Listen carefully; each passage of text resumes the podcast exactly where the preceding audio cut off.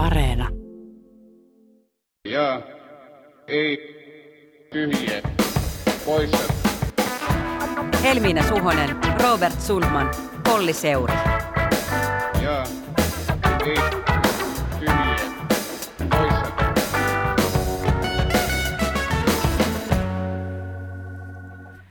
Tervehdys on taas Jetpin aika. Täällä seurannanne Helminä Suhonen ja Robert Sundman ja vieraanamme E2-tutkimuksen johtaja Karina Jutila. Tervetuloa. Kiitos, kiitos. Miten on? Pääsittekö te ongelmitta tuosta Yleen pyöröovesta sisään vai syntyykö kuulukaa hässäkkää? No kyllä se oli, täytyy sanoa ainakin jännittävämpi kokemus kuin yleensä. Et odotin siinä ihan, että kuvaako dokumenttiryhmä nyt sisään tuloa, onko vastassa Ylen kiltti, uutis- ja ajankohtaistoiminnan sisältöpäällikkö. Mähän on, on aika aamuäreä, että, että jos joku ei tiedä, mihin viikon Twitter-kohuun tämä sana nyt viittaa, niin ihan, ihan hyvä. Mutta sanon kuitenkin, että mielestäni Hannu Särkän lisäksi myös muut sisältöpäälliköt, Ville Seuri, Juha Vuohelainen ja Anne Pirskanen ansaitsi hieman huomiota, koska vaikka heidän nimensä eivät olekaan olleet tällä viikolla mediassa, niin myös he ovat todella mukavia ja kilttejä ihmisiä. Että terveisiä Ylen, Ylen kilteille sisältöpäälliköille. Joo, meitä oli kolme itse asiassa pyöräovilla. Oho, Ai, ai, ja ai, ai. minä tulin yksin, ei ongelmaa. No Ja niin. he tulivat sitten pariskuntana perässä. mitä tapahtui? Oliko ongelma? Jätkö Ei. seuraamaan kiinnostuneen? Ihan mahtavasti osattiin toimia. No niin, kyllä. Ennen kuin puhutaan viikon pääaiheesta, eli viikonloppuna tehdystä päätöksestä lykätä kuntavaaleja, niin haluan kyllä tuoda pöytään tämän viikon sanan. Ja sehän on ulkona liikkumiskielto. Olisikohan meillä ollut niin kuin yhden yhtä TV-uutislähetystä tällä viikolla, jossa Tuskin. sana ei olisi vilahtanut tai jossa ei olisi pohdittu, että millainen se voisi olla, jos se tulisi. Mutta kanssa keskusteli, että onko teillä nyt selvää vieläkään, että tuleeko tällainen ulkona liikkumiskielto? Kuuntelin radiouutiset äsken ja en, en sieltä ainakaan saanut vastausta kysymykseen. No minäkin tuokeissa oman lusikkani tähän liikkumisen rajoitussoppaan sitten laitoin, mutta tota, pidin kyllä visusti huolen, että puhutaan liikkumisen rajoituksista eikä niinkään ulkona liikkumiskielosta. Niin hyvä korjaus, joo. Et tietääkseni sellaista kieltoa ei ole tulossa, että ei saisi esimerkiksi ulkoilla tai että yksin asuvilta kiellettäisiin muiden tapaaminen. Tämä on just sellainen herkullinen aihe medialle, josta luonnollisesti halutaan tietää kaikki mahdollinen ja pitääkin selvittää, jos tällaisen koko luokan juttua ollaan suunnittelemassa, mutta en ihmettele, jos kansalaisille tästä uutisoinnin määrästä ja laadusta on tullut se olo, että kohta ne liikkumisrajoitukset pamahtaa nyt sitten päälle hetkenä minä hyvänsä. Että se, että näitä nyt valmistellaan, ei tarkoita sitä, että ne otettaisiin saman tien käyttöön. Mutta sitten toisaalta painetta kattilaan tuli tällä viikolla, kun Hesari uutisoi THLn suosittelevan hallitukselle näitä liikkumisrajoituksia pikaisesti. Lausunnon mukaan käyttöön olisi otettava sellaiset liikkumisen rajoitukset, jotka rajoittavat ihmisen liikkumista oman kotinsa ulkopuolelle sisätiloissa vain välttämättömiä tarpeita varten tapahtumaan sekä ulkotiloissa välissä oloissa tapahtuvaan ja vain oman lähipiirin kanssa toteutettavaan ulkoiluun ja kuntoliikuntaan. Tämähän siis äkkiseltään kuulosti kovin ylimitoitetulta toimelta verrattuna tautitilanteeseen, mutta mun tuoreessa muistissa on kyllä viimeisin THLn ylläriulostulo Nyt ei ole aika lähteä hiihtolomille, mille silloin jengi tuhahteli, mutta myöhemmin se osoittautui kyllä ihan oikeaksi arvioksi. Mutta mitä tässä nyt on penätty, on tämän prosessin avoimuus. Jos valmistellaan näin järeitä toimia, toivoisi keskustelua käytävän jo valmistelun aikana, että mitä vaihtoehtoja on pöydällä ja niin edelleen. Nyt esimerkiksi tuota THL liikkumisen rajoituslausuntoa ei saa, sillä se on turvallisuusluokka merkitty eli luokiteltu salaiseksi. Mä pahoittelen, että mä aion seuraavaksi puhua vähän pykälistä. Nimittäin tällä viikolla monet toimittajat on moittineet hallitusta ja viranomaisia siitä, että viestinnän suhteen on laitettu sordino päälle, eikä kommentteja oikein saa. Esimerkiksi just li- liittyen tähän ulkona liikkumiskieltoon ja THLn arvioihin.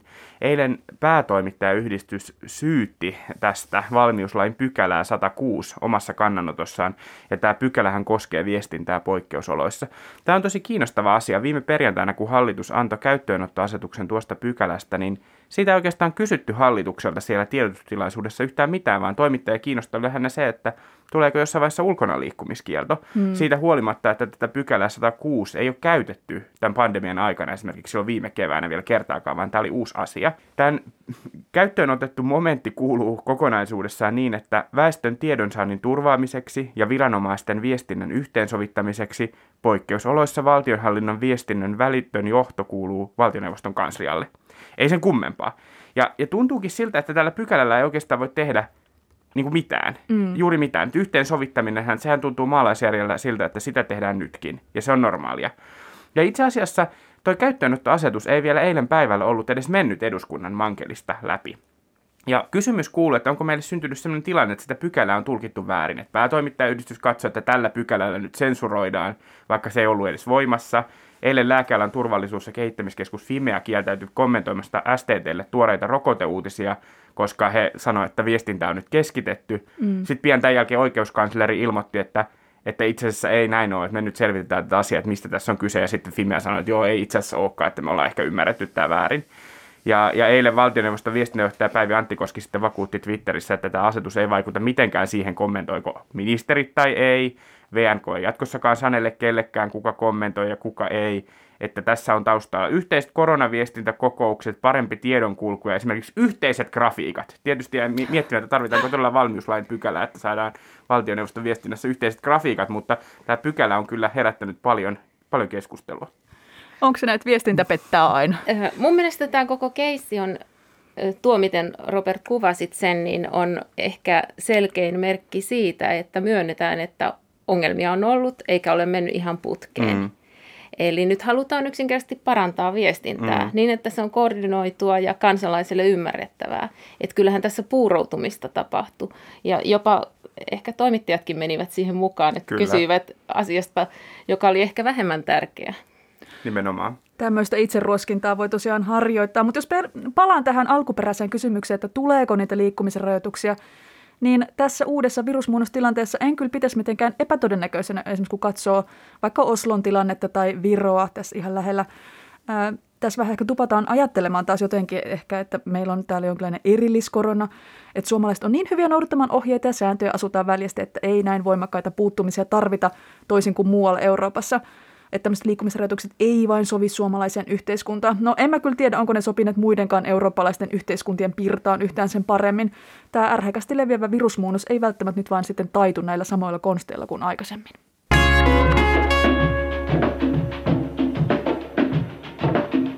Niinhän siinä sitten kävi, että viime lauantaina puoluesihteerit päätyvät siirtämään kuntavaaleja huhtikuulta kesäkuulle perjantaihin asti. Kaikki puolueet olisivat halunneet jatkaa vaalien valmistelua normaalisti, mutta THLn synkentynyt arvio tautitilanteesta lopulta johti siihen, että kahdeksan puoluetta yhdeksästä päätyi siirtämiseen.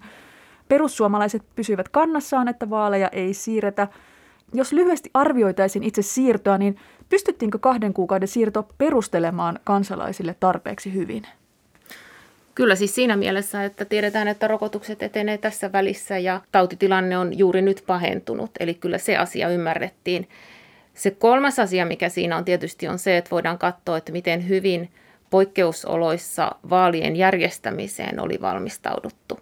Ja kyllähän se on sanottava, että siellä kömmähdyksiä, kuten Anna-Maja Henriksson eilen eduskunnassa sanoi, niin virheitä on tehty. Ja, ja mun mielestä se oli ihan reilua myöntää, että tähän oli iso, iso niin kuin konkreettinen osoitus siitä, että mitä pandemiassa voi tapahtua, jos ei olla varauduttu. Mm. Mä oon ollut tulkitsevinani, että tällainen median mielipidekonsensus olisi myös ollut tällä viikolla jotakuinkin se, että ratkaisu oli niin kuin tässä tilanteessa hyvä ja ymmärrettävä ja vaalien siirtämiselle on hyvät perustelut, mutta tyylipisteitä tässä ei jaeta, mm. ratkaisu tuli vähän liian myöhään ja selvästi valmistelut oli menneet mönkään. Eli tavallaan, että jos olisi valmisteltu paremmin, ei olisi ollut tarvetta siirtää, mutta koska tilanne oli tämä, niin siirto on hyväksyttävä. Selkä seinää vasten mm. tilanne siinä oli. Kyllä, ruton ja koleran väliltä piti valita.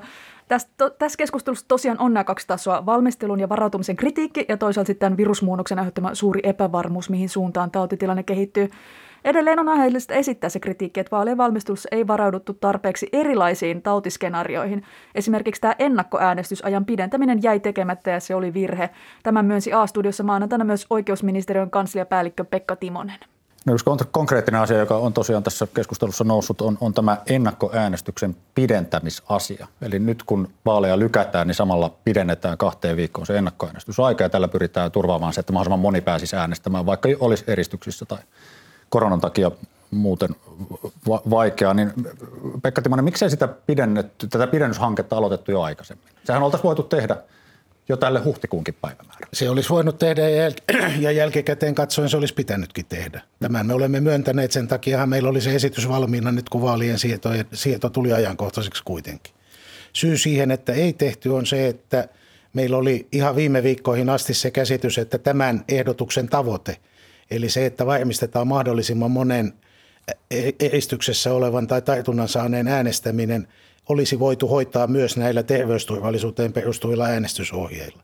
Siinä kohti, kun varmistui, että näin ei ollut, oli myöhäistä toteuttaa sitä lainuudistusta. Tai olisi ollut, jos vaalit olisi pidetty alkuperäiseen aikaan. Petri Raivio haastatteli. Jotta ei menisi aivan samojen teemojen toistamiseksi, niin voisin todeta kuuntelijoille, että pari jaksoa taaksepäin pohdiskelimme näitä asioita puoluesihteeriä ja tutkija Hanna Vassin kanssa. Tuo jakso kannattaa kuunnella. Musta jo silloin Vass nosti esiin hyvin sen, että tätä valmistelua syksystä alkaen on tehty koko ajan ikään kuin tämmöiset erityisjärjestelyt edellä, että että niin kuin ei muuteta lainsäädäntöä, mutta niin kuin tehdään hyvät ohjeet kunnille, että miten varmistaa sitten nämä jotenkin turvavälit ja käsidesit ja maskit. Että tämä olisi ollut ikään kuin tapa, ja se on juuri tämä, mihin Pekka Timonen edellä viittasi, että ajateltiin, että pärjättäisiin terveysturvallisten vaalien järjestämiseen ohjaavilla ohjeilla. Mutta selvästi tammi-helmikuussa alkoi sitten nousta huolet pintaan, jolla myös julkisuuteen tuli tämä tieto, että ministeriön virkamiehet esittivät vaalien siirtämistä. Tuolloin kuitenkin puoluesihteerit piti edelleen kiinni siitä, että vaalit järjestetään aikataulussa, kunnes sitten viime perjantaina tuli nämä Mika Salmisen arviot puoluesihteereille pöytään. Joo, kyllä tässä ilman muuta pitä, olisi, olisi pitänyt ensi, viime kesänä jo olla useampi skenaario, että miten tämä tauti etenee ja mitä se tarkoittaa vaalien näkökulmasta. Mm. Ja sitten eri linjat, että miten edetään. Ja se, mitä, mitä taisin Hesarista lukea, että arvio oli jo elokuussa tehty, että mennään niin sanotusti normaalilla konseptilla. Mm. Huhtikuussa vaalit. Mä ihmettelen suuresti, että näin on voitu arvioida. Eihän meistä kukaan elokuussa tiennyt, mitä koronan kanssa tapahtuu. Eli vaalipäivien määrä, ennakkoäänestys, mm. äänestyksen kesto, siellähän on paljon tehtävää. Ja sitten toinen asia tämä, että, että sanotaan, että annetaan hyvät ohjeet kunnille – Tässähän ei riitä se, että annetaan hyvän, hyvät ohjeet kunnille. Tässä pitää kertoa asioista kansalaisille, mm. äänestäjille mm. hyvissä ajoin. Kyllä. Ja pohdin tässä myös sitä, että kun terveysviranomaiset suositteli tässä tätä vaalien siirtoa, niin siihen on kyllä maalikkona tai poliitikkona aika vaikea vängätä, että tietäisi jotenkin paremmin, miten tämä tautitilanne kehittyy. Ja ymmärrän, että miksi puoluesihteerit tästä taipuivat, koska se olisi ollut kova veto tehdä päätös vastoin asiantuntijoiden suositusta. Tässä vähän turha myös jäätiin junnaamaan tähän THLn yhteen mallinnokseen tartuntaluvuista ja se oli myös virhe oikeusministeriltä, että hän nosti juuri sen seikan viestintänsä kärkeen. Alkoi keskustelu skenaarion totuudenmukaisuudesta, vaikka ihan päätös tehty pelkästään tämän yhden luvun perusteella, vaan kokonaisarvio, johon kuuluu muun muassa just nämä rokotukset, kolmen viikon sulkutoimien mahdollinen riittämättömyys ja vaalien siirto ihan viimeisellä minuutilla mahdollisesti historiallisen alhainen äänestysprosentti, jos ihmiset ei uskaltaisi lähteä äänestämään ja niin edelleen. Ja jotta ei vajota ihan epäälylliselle tasolle huhtikuussa, niin sitä THL laskelmaa ei voi käyttää myöskään niin, että katsotaan paljon tartuntoja. Nyt sitten on huhtikuussa ja ilkutaan, että joo, vaalit tosiaan kannatti siirtää selkeästi. Meitä on huijattu. Se ei siis ole ennuste. Erilaiset toimenpiteet vaikuttavat tähän tartuntojen määrään. Tota, Mä haluaisin kuoria tätäkin asiaa, kuten sipulia, vaikka viime viikolla mulle huomautettiin, että sipuli ei ole paras kielikuva näihin hommiin. Mutta aloitetaan näistä päätöksentekijöistä. Virallisestihan vaalit järjestää oikeusministeriö ja muutoksista päättää tietysti eduskunta hallituksen esityksestä joka tulee sinne hallituksen oikeusministeriöltä, oikeusministeriöstä, mutta näitä vaaliasioita käsittelee puoluesihteerien työryhmä. Ja nyt on syntynyt kiinnostavia tilanteita, kun yhtäältä vaikkapa kokoomuksen puoluesihteeri oppositiopuolueen edustajana oli mukana tekemässä päätöstä, toisaalta kokoomus on syyttänyt hallitusta ja pyytänyt pääministeriä esiin selittämään asiaa. Tätä asiaa puitiin myös eilen eduskunnan kyselytunnilla ja Marin kuittasi, että asia ei kuulu tavallaan hallitukselle, että ei, ei hallituksen piirissä näitä vaaleja puida, vaan parlamentaarisesti mennään.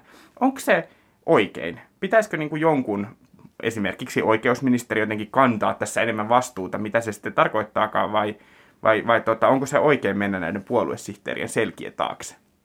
Kyllä mun mielestä vaaleihin liittyvän lainsäädännön, puolueisiin liittyvän lainsäädännön ja, ja vaalirahoitukseen liittyvän lainsäädännön osalta, niin puoluesihteereiden työryhmä on, on hyvä tapa valmistella niitä. Siinä mennään yli hallitus-opposition rajan yli tämmöisten päivän poliittisten hmm. taktikointien ja täytyy myös muistaa, että puoluesihteerit on ammattilaisia vaalien järjestämisessä, siis siinä kampanjointikuviossa. Ja meillähän puolueilla, meillä on sellainen järjestelmä, jossa puolueilla on erittäin iso rooli vaalien järjestämisessä. Kyllä. Jos vaaleista kerrottaisiin vain vaikka oikeusministeriön resursseilla, niin kyllä se katunäkyvyys esimerkiksi vaaleissa olisi paljon vähempänä. Eli kyllä se niin kuin politiikka tarjoillaan kuitenkin vaalien alla puolueiden kautta. Ja tietysti ehdokasasettelu on yksi, yksi iso osa sitä. Eli kyllä puoluesihteereillä on ammattitaitoa ja nimenomaan kun he kollektiivina niitä miettii yhdessä hakien kompromisseja. Eli, eli tuota, en sitä traditiota kyllä lähtisi helposti rikkomaan. Mm. Sitten täytyy myös muistaa, että puoluesihteerityöryhmähän on siellä oikeusministeriön niin kuin hoteissa. Niin, niin. Ja, ja tuota, saavat varmasti valmisteluapua ja, ja kuultavaksi asiantuntijoita ja näin, näin poispäin. Ja sen jälkeen muodostavat oman näkemyksensä. Toinen asia, mitä kannattaisi vähän perkata, on se, että miten hyvin tässä tapauksessa puoluesihteereiden näkemys tuli artikuloitua, miten mm. painava se oli, missä vaiheessa ja miten se dialogi siellä oikeusministeriön sisällä toimi mm. ja, ja missä vaiheessa esimerkiksi ministeri sitten havahtui havahtui tilanteeseen. Että tavallaan niin kuin, jäikö se varautuminen kuitenkin vähän heppoiseksi ja sitten asiat tuli syliin ja sitten todettiin, että nyt tässä kävi näin, mm. pakko siirtää. Eli mä en niin kuin syyttäisi yhtä tahoa, yhtä ihmistäkään missään nimessä, vaan, vaan mä katsoisin, että missä kaikkialla oli heikkouksia. Mm. Mm. Tässähän selvästi ainakin julkisuudessa, ja tätä myös käsiteltiin siinä meidän edellisessä JETPissä, niin puoluesihteerien kokemus on ikään kuin ainakin julkisuuteen päin ollut se, että he ovat yrittäneet tuoda jo varhaisessa vaiheessa niin kuin tiettyjä uusia tapoja, esimerkiksi just tämä ennakkoäänestyksen pidentäminen ja näin. Ja tämä olisi sitten jäänyt ikään kuin vailla vastakaikua, että liittyykö tähän sitten vähän semmoinen ajatus, että oikeusministeriö suojelee tätä vaalilainsäädäntöä, että ajatellaan, että se on niin kuin konservatiivinen, että ei tehdä siihen niin kuin muutoksia ja sitten tässä olisi tällainen jännite. Mutta, mutta jos tämä jännite on, niin mua kuitenkin kiinnostaa sitten lopulta se, että jos eduskunnassa nyt vaikka sitten oppositiopuolueet huutaa, että, että hallitus älkää menkö puoluesihteerien selän taakse, niin onko se oikea huuto vai pitääkö sinä sanoa oppositiolle, että ei kun kyllä tässä asiassa voi mennä selän taakse? No mä haluaisin nähdä politiikan niin, että siellä kun on puoluesihteerit eri puolueista linjanneet mm.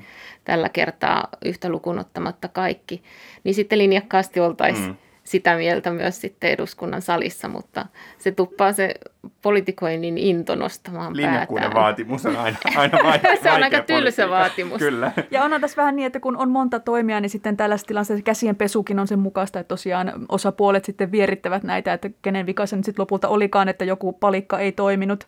Ja tällaisessa monitahoisessa parlamentaarisessa päätöksenteosta se vastuu epäonnistumista jakautuu usealle tasolle ja ei ole helppoa tämmöisessä ilmapiirissä, jossa usein halutaan etsiä se syyllinen ja saattaa joku tietty taho vastuuseen ja sitä jaagataan mediassakin, niin tässä ei nyt semmoista tilannetta voi rakentaa, että tämä olisi jonkun yksittäisen tyypin kontolla. Mä ymmärrän hyvin tämän parlamentaarisuuden korostamisen, koska kyseessä on vaalit, tällainen demokraattisen järjestelmän kruunun jalokivi, ja mä itsekin, vaikka mulla ei ollut mitään voimakasta ikään kuin näkemystä, näkemystä siihen, että mitä vaalien suhteen pitäisi tehdä, koska tota, mä myönnän, että en ole asiantuntija aiheessa lainkaan, niin ajattelin hyvin pitkään, että olisihan se niin kuin mukavaa että, tai, tai hyvä, että päätös syntyisi yksimielisesti. Ja, ja tässähän tavallaan sitten tätä parlamentaarisuutta löi hieman säröille se, että se ei ollut yksimielinen päätös. Kaikki vaaleihin liittyvät päätökset ei toki tasavallan historiassa aina ollutkaan, mutta tähän on niin kuin ainakin pyritty onko sillä väliä, että tämä ei ollut yksimielinen päätös? Jääkö siitä joku särö? Siis parempi olisi ollut tietenkin, mm. että olisi ollut yksimielinen. Öm, nyt varmaan kannattaa puhua ihan suoraan, että puhutaan perussuomalaisista. Perussuomalaisista puhutaan, Joo. niin.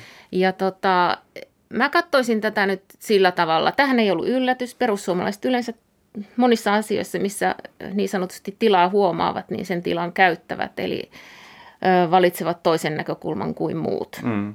Ja, ja tässä, tässä tehtiin niin.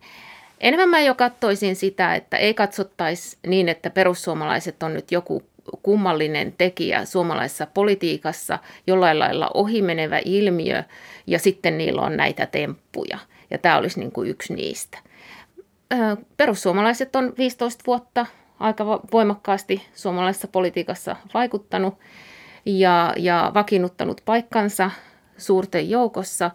Sillä on omia toimintatapoja ja omia tavoitteita ja mä ottaisin sen jo niin kuin tilannetekijänä, enkä, enkä sillä tavalla, että tässä tapahtuu jotakin kummallista, koska perussuomalaiset ovat tällaisia. Mm. Eli mä niin kuin rakentaisin ehkä jollain lailla sitä päätöksenteon kulttuuria enemmän niin kuin niin, että he voisivat olla mukana rakentamassa niitä yhteisiä asioita, eikä sillä tavalla, että heitä katsotaan kummeksuen. Mm. Niin on tässä, niin kun, tässä on se perinteinen, heille perinteinen tapa, että tässä näytettiin kannattajille, että ei tarvitse taipua kompromisseihin vain siksi, että niin on ollut tapana tehdä, että ajatellaan itse niin sanotusti, että ratkaisu oli sikäli turvallinen, että muut puolueet otti tässä sitten päätöksessä syyt niskoilleen. Mutta perussuomalaisilla on tässä siis pointti ja on niin kuin se, mitä kaikki muutkin puolet jakavat, että demokratiassa vaalit tulisi pitää ajalla ja valmistautuminen sakkasi. Näin se on. Mutta mikä tässä puolueen viestinnässä herättää vähän kysymysmerkkejä tässä tilanteessa nyt on se, miten saman aikaan argumentoidaan, että he tällä päätöksellä puolustaa viimeisen asti vaaliinstituutioita ja demokratiaa, kun muut taipuvat, mutta samalla sitten kuitenkin nakerretaan sen saman järjestelmän uskottavuutta vihjailemalla somessa, että siirto tehtiin poliittisten syiden vuoksi, että muiden puolen piti päästä jatkamaan vielä ehdokashankintaa. Twiittaillaan, että Suomi ei ole enää demokratia ja vaalit varastettiin. Että miksi vaalilla valitut eduskuntapuolueen jäsenet haluaa luoda kansalaisille sellaista kuvaa, että suomalaisiin vaaleihin ei voisi enää tästä lähin luottaa. Tämä on mun mielestä mielenkiintoista. Se on tosi mielenkiintoista. Ja tässähän niin kuin tav- tavallaan tässä perussuomalaiset niin kuin konservatiivisena puolueena ää, niin kuin puolusti ää, vaalitraditiota. Mm. Ja tästä pidetään kiinni, koska tämä on perinne ja tämä on niin kuin vahva osa suomalaista demokratiaa. Toisaalta he sitten myös rikkoi sitä traditiota, että näistä asioista sovitaan ää, niin kuin parlamentaaristi yhdessä. Että on aina, niin kuin, että missä kohtaa se tavallaan se konservatiivisuus näyttäytyy semmoisena arvopohjana, joka ohjaa toimintaa ja missä kohtaa sitten nimenomaan rikotaan perinteitä ja niin kuin, traditioita mm. myös. Koska kyllähän totta kai parlamentaarinen valmistelu esimerkiksi vaalilainsäädännön osalta niin on perinne. Niin mä palaisin tuohon, mitä aiemmin nostit esiin, että, että perussuomalaiset saataisiin jotenkin mukaan tai, tai jotenkin erilaiseen rooliin, eivät jäisi ulkopuoliseksi. Mä tässä niin kuin, niin kuin todettua, että, että perussuomalaiset on usein se puolue, joka jää ikään kuin toiselle puolelle, ja, ja näin on käynyt esimerkiksi silloin, kun edellisellä hallituskaudella puolueet sopi tämmöistä yhteistä ilmastotavoitteista, että perussuomalaiset oli ainoa, joka ei lähtenyt siihen mukaan. Ja tämmöisissä substanssikysymyksissä mä ajattelen, että jotenkin mulle tulee säätys, että se ei ehkä haittaa. Että eihän, eihän niin kuin vaikka ilmastolinjoissa ei yhtä, yhtäkään puoluetta voi pakottaa tietenkään tiettyihin linjoihin. Mm, kyllä. Mutta sitten tämmöiset ikään kuin toimintatapoihin liittyvät kysymykset, niin mä ajattelen, että ne on kuitenkin vähän eri, eri asia. Että just niin kuin tässä mainittiin, vaali, vaalit, vaalirahoitus, kaikki tällaiset asiat.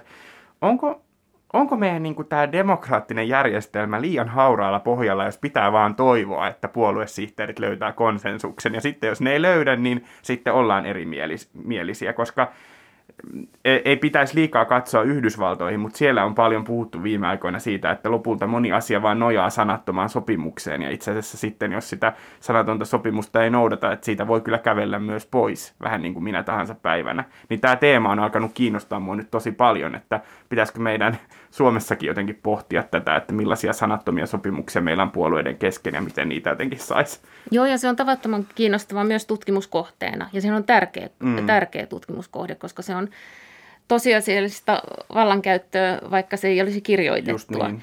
Ja, ja sitten mä mietin tuota niin kuin mukaan ottamista ja, ja eri tavalla ajattelevien poliitikkojen keskinäistä yhteistyötä. Ja mä haluan aina nostaa niin kuin hyviä esimerkkejä mm. esille.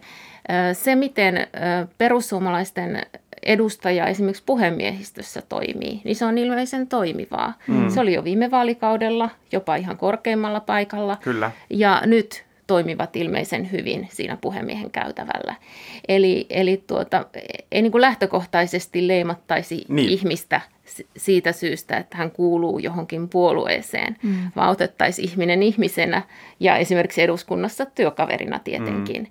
Ja, ja, ja siinä mielessä, jos katsotaan taas niitä puoluesihteereitä, niin voisi ajatella niin, että kun tämä oli heiltä, heiltäkin epäonnistuminen, koska täl, tällä tavalla tässä mm. nyt jouduttiin toimimaan, niin he miettisivät myös keskenään, että miten he joukkueena toimisivat näissä heille osoitetuissa vastuu- ja valmistelukysymyksissä niin kuin parempaa työtehoa ja parempia tuloksia. Mm, kyllä. Tätä vaalien siirtokeskustelua käytiin tosiaan demokratian hapertumisen näkökulmasta. Ja yhtäältä siirto siis heikensi joidenkin mielestä demokratiaa, että vaalit pitäisi pitää ajalla, ja toisaalta vaalien siirto vahvisti demokratian toteutumista, sillä useamman ihmisen äänestäminen turvataan. Mun näppituntuma on, että meitä politiikan heavy-usereita tai Twitteriä lukuun ottamatta iso osa ihmistä ajattelee, että no hei, pari kuukautta sinne tänne ihan sama lol nyt joku demokratian hapertumiskeskustelu. Että tärkeintä on, kunhan vaalit pidetään ja että mahdollisimman moni uskaltaa siis käydä äänestämässä. Niin, tämä on kiinnostavaa ja tärkeä tämmöinen yhtäältä toisaalta punninta, mutta mä mietin vielä sitä, että pitääkö kuitenkin, että vaikka tavallinen kansalainen ajattelisi, että lol, pari kuukautta sinne tai tänne. Tämä on suurin piirtein ollut myös itse asiassa kommentti, mitä noissa katukallupeissa on saatu, kun toimittajat niin. on käyty kysymässä. Niin pitäisikö oikeusministeriössä tai muuten pestä tästä kuitenkin jotain jälkipyykkiä? Nyt te Karina nostit jo esille sen, että puoluesihteereiden ainakin kannattaisi kollata vähän näitä keskinäisiä niin kuin, toimintatapoja ja että miten se heidän, mennä sanoa nyrkki, mutta tota, ryhmä, ryhmä toimisi paremmin. Mutta, tota, mm, mutta kyllähän tässä on niin kuin jatkoa ajatellen myös semmoinen, minkä mä oon jo ainakin huomannut, mistä ehkä kannattaisi miettiä, niin on toi niin kuin viestintä. Että, että sen, sen, sen, myös nostit esille, että, että eihän tämä niin kuin viestintä ole kovin proaktiivista ehkä näistä vaaleista ollut tähän, tähän saakka. Ja nythän tällä hetkellä on vielä sellainen tilanne, että että tota, vaalilainsäädäntöähän ei ole vielä muutettu, eli oikeusministeriön viestinnässä samaan aikaan kerrotaan näistä vanhan, vanhan aikataulun mukaisista aikatauluista, koska ne on lain mukaiset, mm. ja sitten näistä uusista, ja, ja, ja, tavallaan niitä joudutaan kuljettamaan rinnakkain, ja tämä oikeusministeriöstäkin myönnetään, että se aiheuttaa niin tämmöistä, tämmöistä sotkua. Niin, tota, niin miten tämä niin kuin jälkipyykki tästä Pitääkö sellaista tehdä? Pitääkö oikeusministeriössä katsoa peiliin? Pitääkö jossain, mitä tässä pitäisi puida? Kyllä niin kuin asiallinen jälkipyykki tarvitaan ilman muuta. Iso virhe, instituutiota koskeva virhe on tapahtunut ja, ja, ja siihen liittyy varmasti monia kämmejä pitkin matkaa viimeisen vajaan vuoden aikana. Ja ilman muuta se pitää käydä myös siitä syystä, että tämä ei ole viimeinen kriisi, minkä tämä maa kohtaa. Mm. Meillä pitää jatkossakin olla edellytykset erilaisten onnettomuuksien, yllättävien tapahtumien yhteydessä järjestää vaalit. Muutenhan se olisi ihan järkyttävä signaali Suomesta ulospäin. Siis sehän olisi niin, merkki niin, heikosta kyllä, yhteiskunnasta. Kyllä, Eli kyllähän ilman muuta nämä asiat pitää käydä läpi, tehdä riittävät muutokset alan lainsäädäntöön ja olla valmius toimia ja, ja pyörittää demokratiainstituutioita, vaikka olosuhteet olisi kuin vaikeat. Se on ihan selvä. Ja sitten mitä tulee tuohon, sä viittasit siihen, että onko meillä vähän tämmöinen konservatiivinen kulttuuri mm. siinä, että miten me nähdään ö, mahdollisuudet järjestää vaaleja ja käyttää uusia, mm. uusia ö, menetelmiä. Ja mä väittäisin, että, että se on vähän meille leimaa antavaa. Mä ymmärrän instituution niin puolustamisen ja sen arvon. Totta kai demokratiatutkijana mm. varsin kovasti puolustan vaaliinstituutiota, mutta mä näkisin mieluummin kuitenkin siinä kehittämisessä, että lasi on puoliksi täynnä kuin puoliksi tyhjä. Mm. Eli siellä on, on tavattomasti mahdollisuuksia, mitä me voidaan tehdä, jotta vaalit olisi kiinnostavat ja, ja, ja joka tilanteessa mahdollisuus toteuttaa. Niin mä oon miettinyt paljon itse tästä tällaisia niin kuin ihan näitä konkreettisia työkaluja, että tota, mä eilen, eilen kuuntelin oikeusministeriön tilaisuutta toimittajille ja siellä tietysti moni sitten kysyi, että no, no miksi ei vaikka tämä postiään, kirjaäänestys, että miksi se ei ole mahdollista? Ja tavallaan ymmärrän, että se on hirveän loogista, kun oikeusministeriö kertoo, että no ulkomaillahan, kun ulkosuomalaiset saa äänestää postitse, niin se vaatii kaksi ulkopuolista todistajaa ja ja tätä ei nyt voitaisiin pandemiatilanteessa edellyttää Suomessa, koska jos otetaan perheen ulkopuolisia todistajia, niin sehän sitten on vastoin kaikkia näitä meidän terveysturvallisuusohjeita, ja toisaalta jos ei ole todistajia, niin sitten perustuslain ajatus siitä va- vapaudesta äänestä, että, että voiko tulla sitten painostetuksi, niin tavallaan mä ymmärrän, että aivan kyllä, että se on tärkeää, mutta sitten samaan aikaan tulee, että mutta onko ne todistajat sitten kuitenkin pakko olla, eli tässä on just tämä, että, että kuinka konservatiivisia ollaan tai ei olla. Niin, ja me ollaan kuitenkin esimerkiksi ulkosuomalaisten kohdalla pystytty heille takaamaan mahdollisuus äänestää. Mm. Ei siellä ole suoma- täältä mennyt vaali, vaalivirkailijoita katsoa, että niin. miten tämä hoidetaan. Eli, eli tässä pitää punnita se, että, että järjestetäänkö vai eikö, vai pidetäänkö tiukasti kiinni jokaisesta niin kuin, asiasta millin tarkasti, ja sitten todetaan, että ei pystytäkään, mm. koska. Mä kans on penännyt näitä uusia luovia toimia vaalien järjestämiseksi pandemia-aikana, mutta mä aloin olla myös itseni kanssa eri mieltä tässä, että mä näen tässä myös vaalien luotettavuuden kannalta sen arvon, että ettei lähdetty nyt tekemään kuitenkaan tällaisen instituution kovin kiireellä jotain purkkavirityksiä just äänestystapojen suhteen, että luottamussysteemiin karisee aika äkkiä sellaisessa tilanteessa, jos vaikka kiireskyhätty nettiäänestys olisikin osoittautunut paljon virheitä sisältäväksi. Ja vaaleja Joo, siis koskeva... siis nettiäänestys on mm. niin kuin mä siitä... Tai joo. postiäänestys, jos on tehty nopealla aikataululla. Vaaleja koskevan päätöksenteon ja muutosten kuuluukin ehkä edetä verkkaisesti. Että vanha kunnon kynällä merkitty paperilippu sujaltettuna sinne äänestyspaikan laatikko on se äänestystapa, jossa konkreettisesti näkee äänioikeuden toteutuvan. Et fiilis olisi ehkä vähän eri, jos pitäisi luottaa siihen, että posti hoitaisi se mun kirjeeni ajoissa perille ilman ongelmia. Niin, tuosta saadaan ihan uusi ulottuvuus tähän keskusteluun, kun mietitään, että siirretäänkö vaaleja sen takia, että posti ei toimi niin kuin pitäisi. Ouch. Keskustelu päättynyt. Ja ei. Tyhjiä poissa. Ja on aika tempaista jälleen JEP-kysymykset. Näihin siis vastaan joko jaa, ei, tyhjää tai poissa. Kuntavaalit siis siirtyvät, mutta se ei ole pelkästään huono asia. Yle uutisoi, että vajaa tuhannen asukkaan Pelkosenniemellä kuntavaaliehdokkaita saatiin kasaan vain yhdeksän, vaikka valtuustopaikka kunnassa on 13. Lain mukaan kuntavaaleissa on oltava ehdokkaita vähintään yhtä paljon kuin kunnan valtuustossa on paikkoja. Tällöin vaaleista tulee niin sanotut sopuvaalit. Jos ehdokkaita ei löydy, joudutaan vaaleja siirtämään. Nyt Pelkosenniemellä on hieman lisää aikaa siis kerätä puuttuvat ehdokkaat. Ja ei tyhjää tai poissa – Mitäs arvelet, saadaanko Pelkosenniemellä vielä neljä ihmistä tavoittelemaan varmaa vaalivoittoa?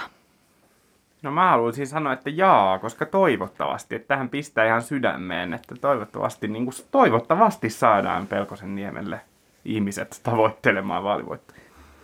Ilman muuta jaa, kyllä demokratiaan uskotaan, totta kai. Kyllä, mä sanon kanssa jaa, että siis tässä olisi esimerkiksi jollekin nelihenkiselle perheelle hauska viikoittainen harrastus mm-hmm. yhdessä. Että mikä se mukavampaa kuin arkiiltana yhdessä istua alas ja kinastella valtuustossa vaikka kasvisruokapäivästä, pyöräilijästä. Onko vähän helsinkiläisiä teemoja ehkä nuo? No, ja, no mikä olisi Lapin versio Malmin lentokentästä? niin. No, tai paikallista infrahankkeesta, että sano kyllä laatuajalla perheen kanssa Pelkosen niemeläinen. Näin just. Tämä viikko on ollut kuninkaallisten uutisten niin kutsuttua prime timea. Alkuviikosta kuohutti prinssi Harryn ja Sussexin herttuatar Meganin haastattelu Oprahin kanssa. Eilen taas kuulimme, että Ruotsin prinsessa Victoria ja prinssi Daniel ovat saaneet koronavirustartunnan. Mä tiedän, että Ylen toimittajana ei oikeastaan pitäisi ottaa kauheasti kantaa, mutta nyt teen teille analyysini. Ensimmäinen uutinenhan paljastaa nimittäin jälleen sen, että monarkiassa ei ole mitään järkeä. Ja toinen taas sen, että monarkit ei myöskään ole mitenkään kummallisia, vaan ihan tavallisia ihmisiä siinä, missä mekin, jotka voivat saada koronavirustartunnan, niin kysynkin nyt teiltä, ja ei tyhjätä poissa, ehkä hieman asenteellisesti, että eikö olisi aika lopullisesti lakkauttaa nämä kuningashuoneet maailmasta ja toivottaa esimerkiksi Ruotsia, Britannia tähän tasavaltalaiseen kerhoon? No jos tarkastelen tätä ihan puhtaasti niin kuin sirkushuvien näkökulmasta, koska näinä aikoina meillä erityisesti on tarvetta eskapismille, jollekin ihan muulle kuin koronauutisoinnille, niin onhan tämä nyt vähän sama tilanne kuin, että sulla on edelleen tunnarit sun eksän Netflixiin. Että se maksaa ne kulut, mutta itse pääset nauttimaan sit, sit kaikesta viihdesisällöstä siinä siivellä. Niin vastaan, että ei, että on päinvastoin aika lisätä kuninkaallisten skandaalien ruotimista, että kansa jaksaa läpi tämän pandemia-ajan. Kyllä on ihan varma, että kuka siinä maksaa ne kulut, koska kuka maksaa kulut kuninkaallisista. No ruotsalaiset. No niin, no niin, tuolla tavalla, mutta ne on kuitenkin ne ruotsalaiset, niin me ei makseta.